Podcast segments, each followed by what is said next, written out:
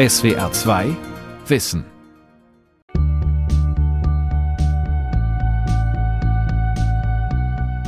Romantische Liebe will alles zugleich. Sicherheit und Freiheit, Geborgenheit und Leidenschaft, Intensität und Weltflucht. Doch kann sie all das auch gleichzeitig erfüllen? Die lange Geschichte der Liebe, von der arrangierten Ehe in Antike und Mittelalter bis zur Erfindung der Romantik vor 200 Jahren, führt uns in dieser Folge von SWR2 Wissen zu Liebesbeziehungen im 20. Jahrhundert. Noch in den 50er Jahren sind die lebenslange Ehe und die Kleinfamilie unumstößliche Normen. Doch die 68er stellen all das gehörig in Frage. Heute wird jede dritte Ehe geschieden und viele Beziehungen enden nach wenigen Jahren. Wie konnte sich die Liebe im letzten Jahrhundert so drastisch verändern? Geschichte der Liebe. Romantische Liebe. Von den 68ern bis zum Online-Dating. Von Johanna Juni.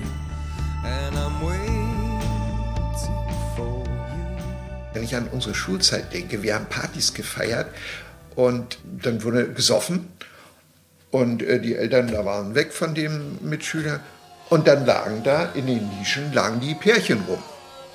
Das war Anfang der 60er Jahre, da war noch nichts mit sexueller Befreiung. Es gab immer diese Sachen vorher schon, aber das war öffentlich tabu. Es gab äh, besonders katholische Kirche und kein Sex vor der Ehe und sowas alles. Meinhard Schröder erlebt die wilden 1968er in Westberlin und Heidelberg, wo er sich mit Anfang 20 der Studentenbewegung anschließt und in Berührung mit dem neuen Konzept der freien Liebe kommt. Was das Leben anging, das war immer schon anders gewesen. Aber es war im Tabu und es war von bestimmten Gruppen wurde das dann gelebt. Und hier brach es jetzt auf und wurde sozusagen in die öffentliche Diskussion geschleudert und wurde der Gesellschaft sozusagen das Spiel vorgehalten. Und wir machen es jetzt anders. Öffentlich. Der junge Student richtet sich, wie viele andere in seinem Alter, gegen die autoritären Strukturen der Elterngeneration und nimmt an den großen Demonstrationen teil. Die westdeutsche Studentenbewegung mit Rudi Dutschke an der Spitze sorgt Ende der 1960er Jahre für Aufsehen. Auf Demonstrationen und bei Protestaktionen wenden sich die Studierenden gegen den Vietnamkrieg und gegen die Große Koalition mit ihren Notstandsgesetzen. Sie setzen sich für eine Aufarbeitung der NS-Vergangenheit ein und sie hinterfragen die traditionelle Ehe und die bürgerliche Kleinfamilie. Der autoritäre Charakter. Äh, ich habe es damals nicht gelesen, aber ich wusste das. Das war sozusagen fast wie so ein Stereotyp. Das waberte überall rum. Die Unterdrückung der, äh, der Libido, der Triebstruktur äh, führt zu einem autoritären Charakter und das hat den Faschismus ermöglicht. Das war im Grunde genommen so ein großes Leitthema.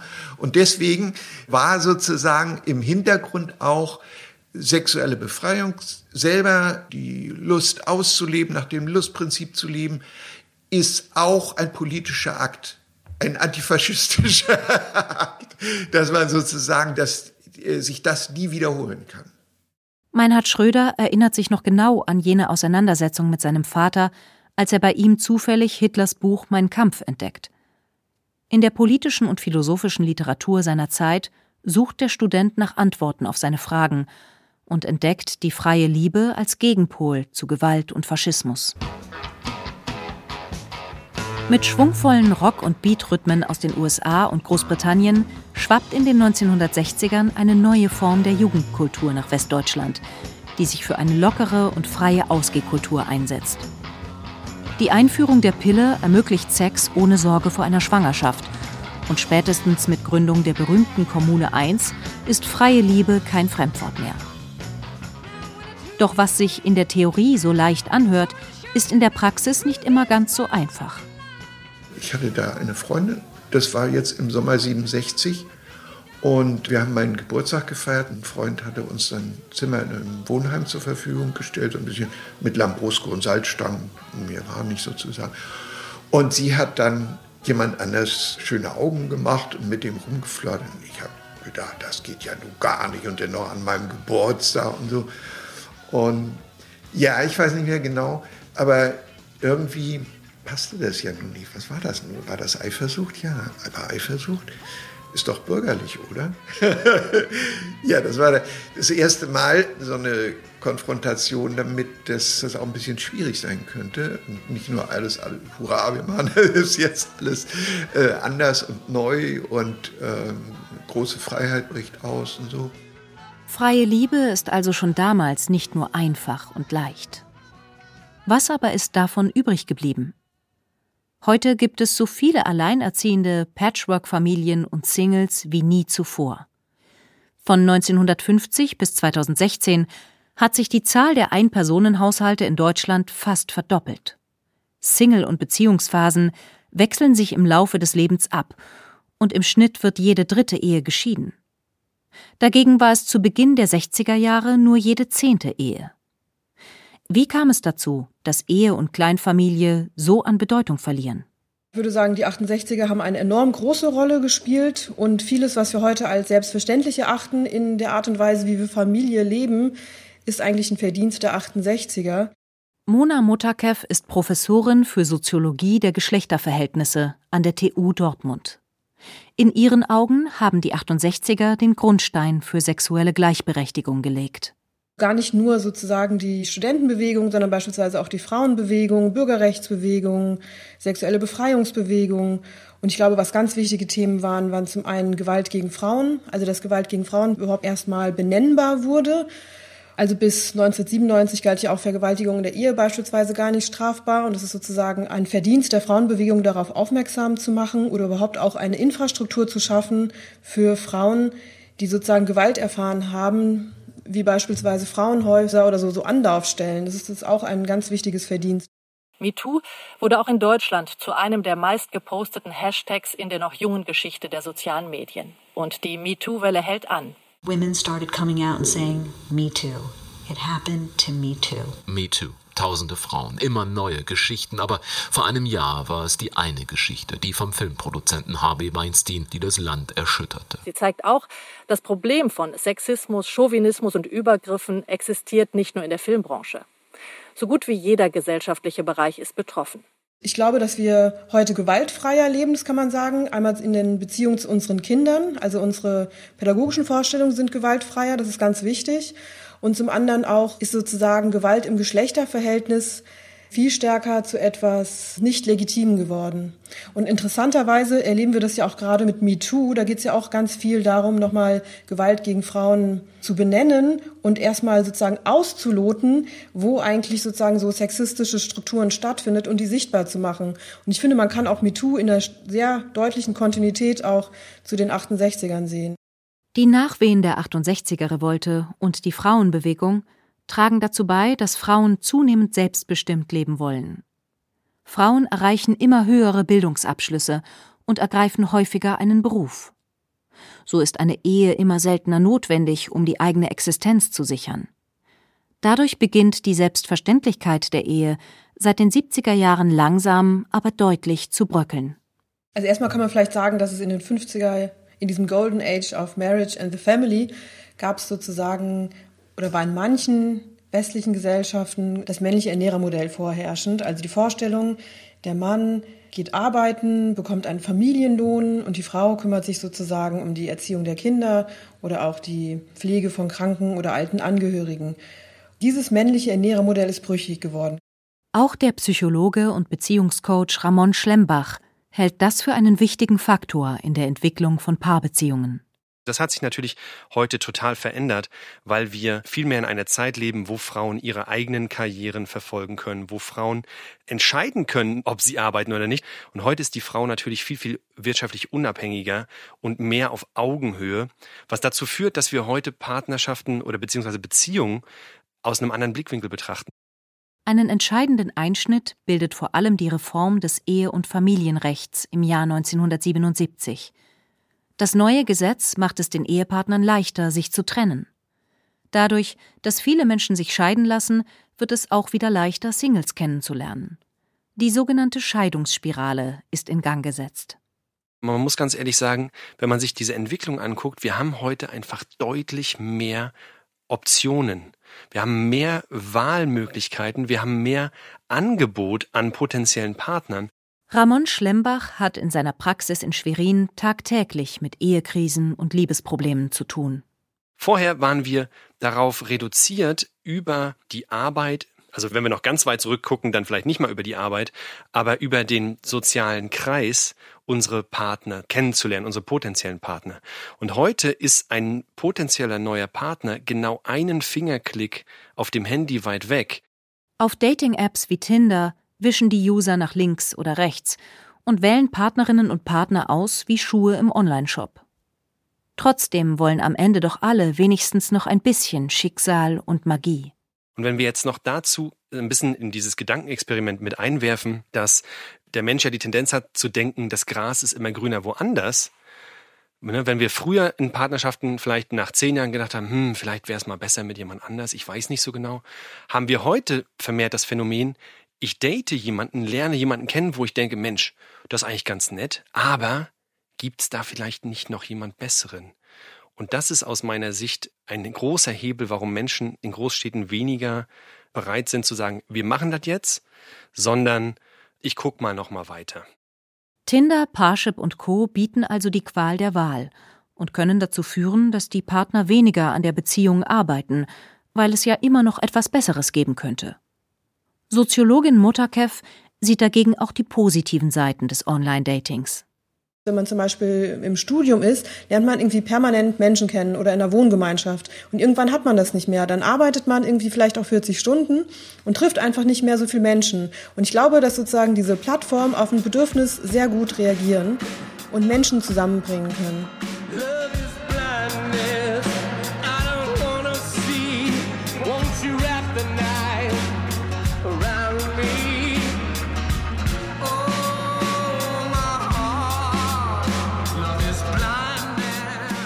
Viele Menschen suchen nach dem optimalen Partner oder der perfekten Traumfrau. In der Soziologie hat man herausgefunden, dass die Ansprüche an Beziehungen und den jeweiligen Partner seit den 1990er Jahren massiv steigen. Das liegt auch daran, dass andere Sinnstiftungsmuster wie die Kirche an Bedeutung verlieren. Die Soziologen Ulrich Beck und Elisabeth Beck-Gernsheim versuchen genau dieses Phänomen in ihrem populären Buch Das ganz normale Chaos der Liebe zu erklären.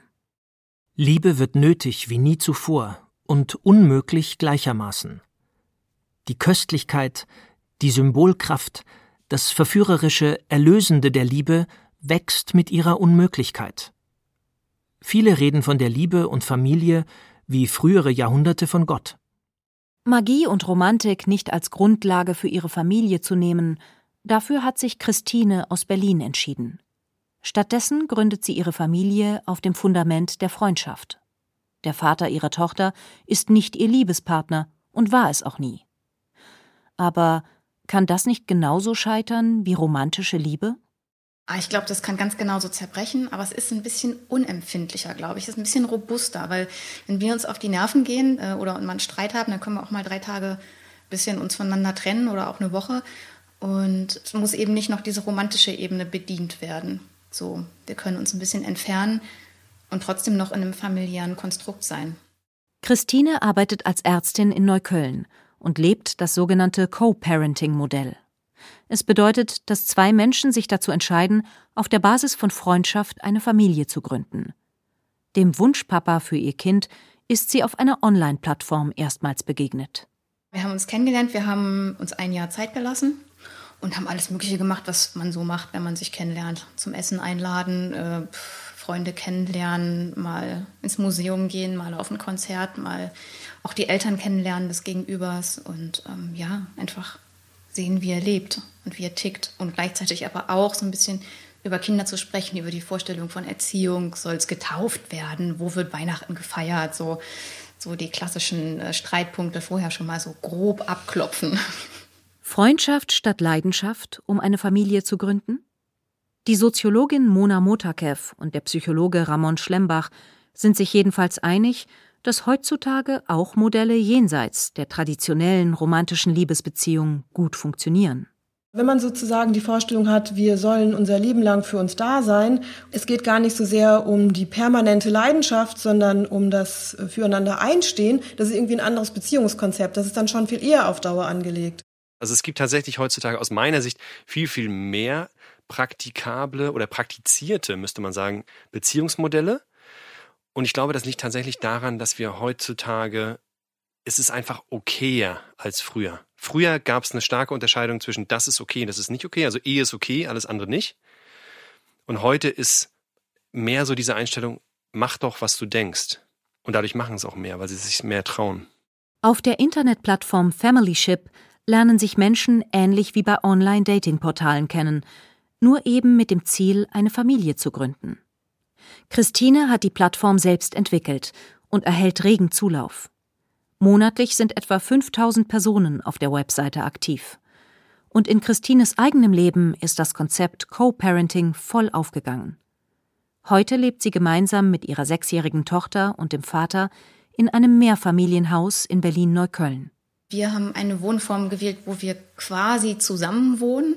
Wir haben zwei Wohnungen gefunden, glücklicherweise, die nebeneinander gelegen haben und konnten diese mit einem Durchbruch verbinden, sodass wir in der Mitte eine Küche haben. Und rechts ist Jannys Wohnung und links ist meine Wohnung. Und ähm, die Küche ist so unser gemeinsamer Raum, wo wir uns dann treffen. Christine ist aktuell nicht in einer Liebesbeziehung. Papa Giannis ist homosexuell und hat außerhalb des Co-Parenting-Modells einen Partner, der wiederum selbst ein Kind mit in die Beziehung gebracht hat. Dadurch sitzen alle manchmal in großer Runde gemeinsam zum Abendessen in der Küche, wie bei einer Großfamilie. Wenn alle zu Hause sind, dann wird auch abends zusammengekocht und zusammengegessen oder zum Frühstück dann eben. So, das wird gar nicht groß verabredet. Da läuft man dann rüber und sagt, hast du auch Hunger? Was kosten du heute Abend? Und dann macht man das irgendwie zusammen, so ganz spontan. Und ähm, ja, so den Transport zur Kita hin und zurück, Freunde treffen, das ist abhängig von unserem persönlichen Alltag, einfach von unseren Terminen, von unserer Arbeit. Ich denke, so wie in anderen Familien auch. Freundschaft kann also durchaus eine solide Basis für eine Familie sein. Wer sich stattdessen eine Familie mit einem Liebespartner wünscht, der sollte den Druck rausnehmen, meint Sozialforscherin Mona Motakev. Manche Menschen haben die Vorstellung, die Liebe, die muss immer maximal authentisch sein und man muss sich in der Liebe selbst verwirklichen und das muss im Prinzip in jedem Moment der Liebesbeziehung so sein. Und wenn man diese hohen Ansprüche nach Selbstverwirklichung in der Liebesbeziehung hat, dann ist das sozusagen über einen längeren Zeitraum und mehrere Jahrzehnte ja kaum möglich. Permanente Verliebtheit und das scheinbar perfekte Glück ohne Konflikte gibt es eben nur in Disney-Filmen oder bei Instagram. Dort tummeln sich weich gezeichnete Fotos von wunderschönen Pärchen und optimierte Influencer setzen alle Normalsterblichen unter Druck. Weil viele Menschen haben diesen, diesen Gedanken, oh, ich bin noch nicht gut genug, meine Partnerschaft ist noch nicht gut genug, wir sind noch nicht weit genug, wir müssen weiter. Und dann schleicht sich Druck ein. Und wo Druck ist, also einige Menschen können gut mit Druck umgehen, aber häufig ist es so, wenn viel und lange Zeit Druck da ist, dann sinkt die Lebenszufriedenheit. Und das kann natürlich unser Wohlbefinden und unsere Partnerschaft anstrengen. Einen wichtigen Einfluss auf Beziehungen heute haben auch zunehmende Globalisierung und Digitalisierung der Arbeitswelt. Im 21. Jahrhundert ist Projektarbeit ein geflügeltes Wort und unbefristete Arbeitsverträge sind längst nicht mehr selbstverständlich. Wer nicht weiß, wovon er oder sie im nächsten Jahr die Miete bezahlen wird, tut sich schwerer, eine langfristige Bindung einzugehen oder gar an Kinder zu denken.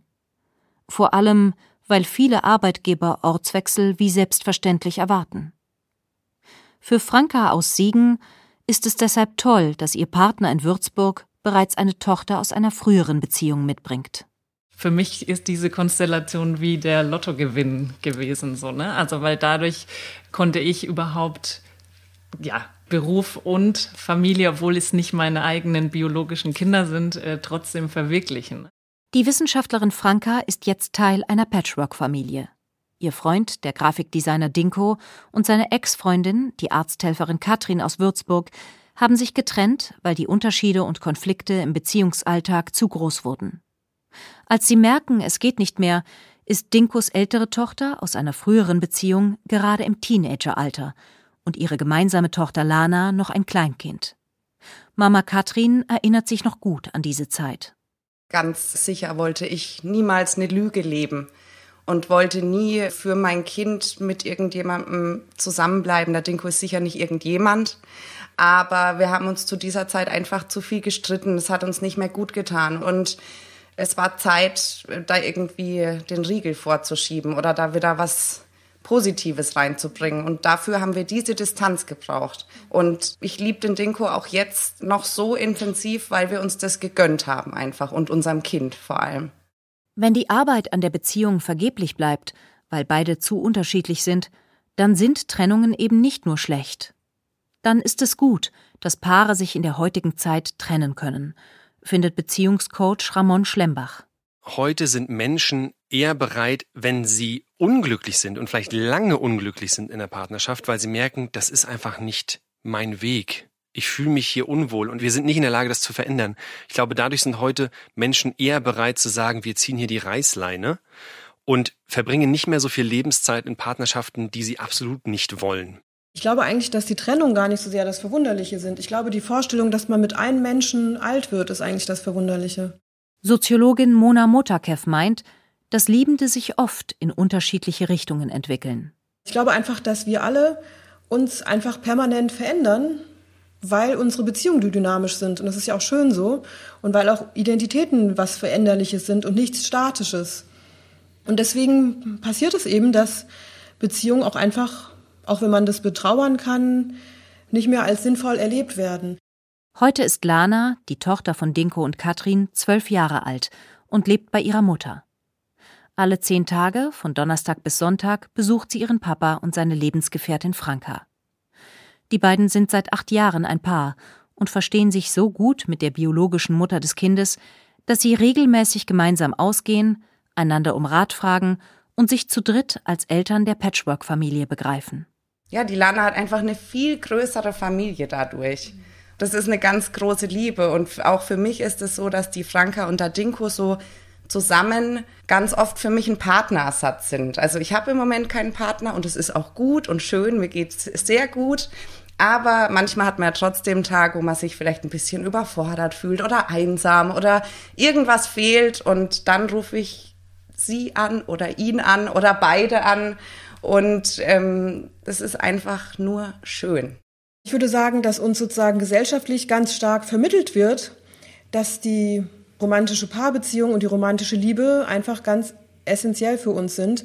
Und es ist eben auch eine Norm. Deswegen sprechen wir auch von Paarnormativität. Also einerseits kann man das ja sagen, es ist ja was Schönes, in einer Liebesbeziehung zu leben.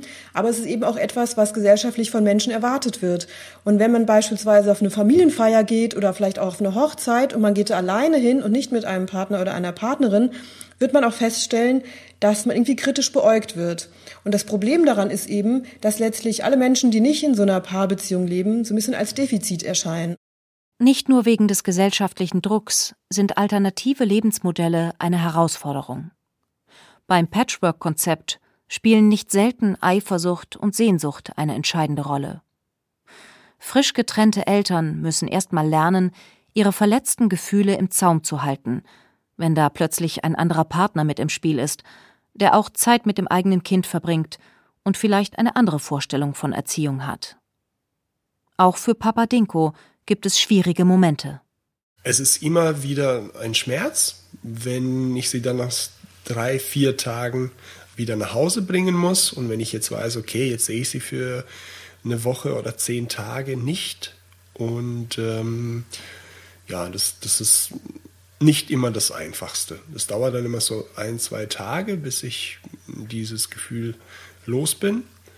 Aber ja, es ist immer wieder ein kleiner Stich, wenn ich sie dann zurückbringen darf. Auch wenn ich weiß, dass es ihr zu Hause super gut geht, aber ich vermisse sie dann schon ziemlich. Patchwork-Familien, Co-Parenting, offene Beziehungen oder Polyamorie gehören vor allem in Großstädten mittlerweile genauso zum gesellschaftlichen Leben dazu wie die klassische Kleinfamilie.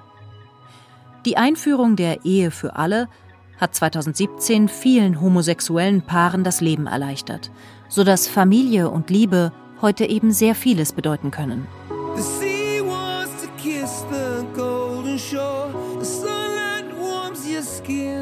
Das 21. Jahrhundert zeichnet sich dadurch aus, dass Menschen viele neue Formen von Liebe erleben.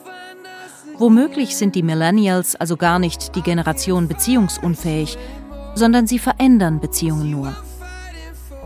Darin kann man vor allem eine andere Qualität von Beziehung erkennen, sagt Psychologe Schlembach. Heute ist unsere Motivation eher, ich möchte mehr von diesem Menschen, ich habe Gefühle für den, ich fühle mich dahin gezogen und ich liebe diesen Menschen und das ist der Fokus von den heutigen Partnerschaften. Also ich würde fast vereinfacht sagen, heute suchen wir mehr nach Erfüllung in Partnerschaften, was früher wahrscheinlich weniger der Fall war. Liebende führen heute eine Beziehung genau so lange, wie sie funktioniert. Manchmal wird zu wenig an der Partnerschaft gearbeitet, manchmal ist ein Ende sinnvoll. Das Modell, eine Liebesbeziehung ein Leben lang aufrechtzuerhalten, hat jedenfalls an Bedeutung verloren. Was allerdings nicht an Bedeutung verloren hat, sind romantische Gefühle.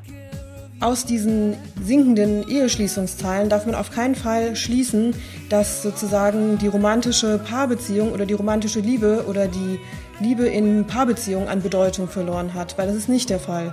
Also die romantische Liebe ist seit jeher ganz, ganz stark eine Orientierung für viele Menschen. Es gab sozusagen einen Bedeutungsverlust der Ehe, aber nicht der romantischen Liebe. Und das ist wichtig.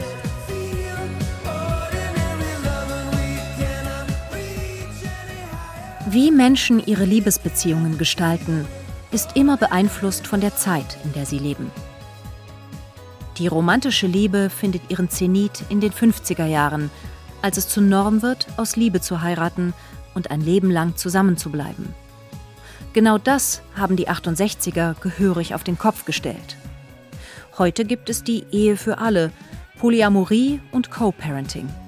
Alle dürfen für sich das Richtige finden. Und das macht es womöglich auch so schwierig. Die Geschichte der Liebe von der Antike bis ins 21. Jahrhundert zeigt, den eigenen Lebensplan mit Gefühlen unter einen Hut zu kriegen, Herz und Verstand zu versöhnen, ist am Ende eben seit jeher vor allem eines. Eine hohe Kunst.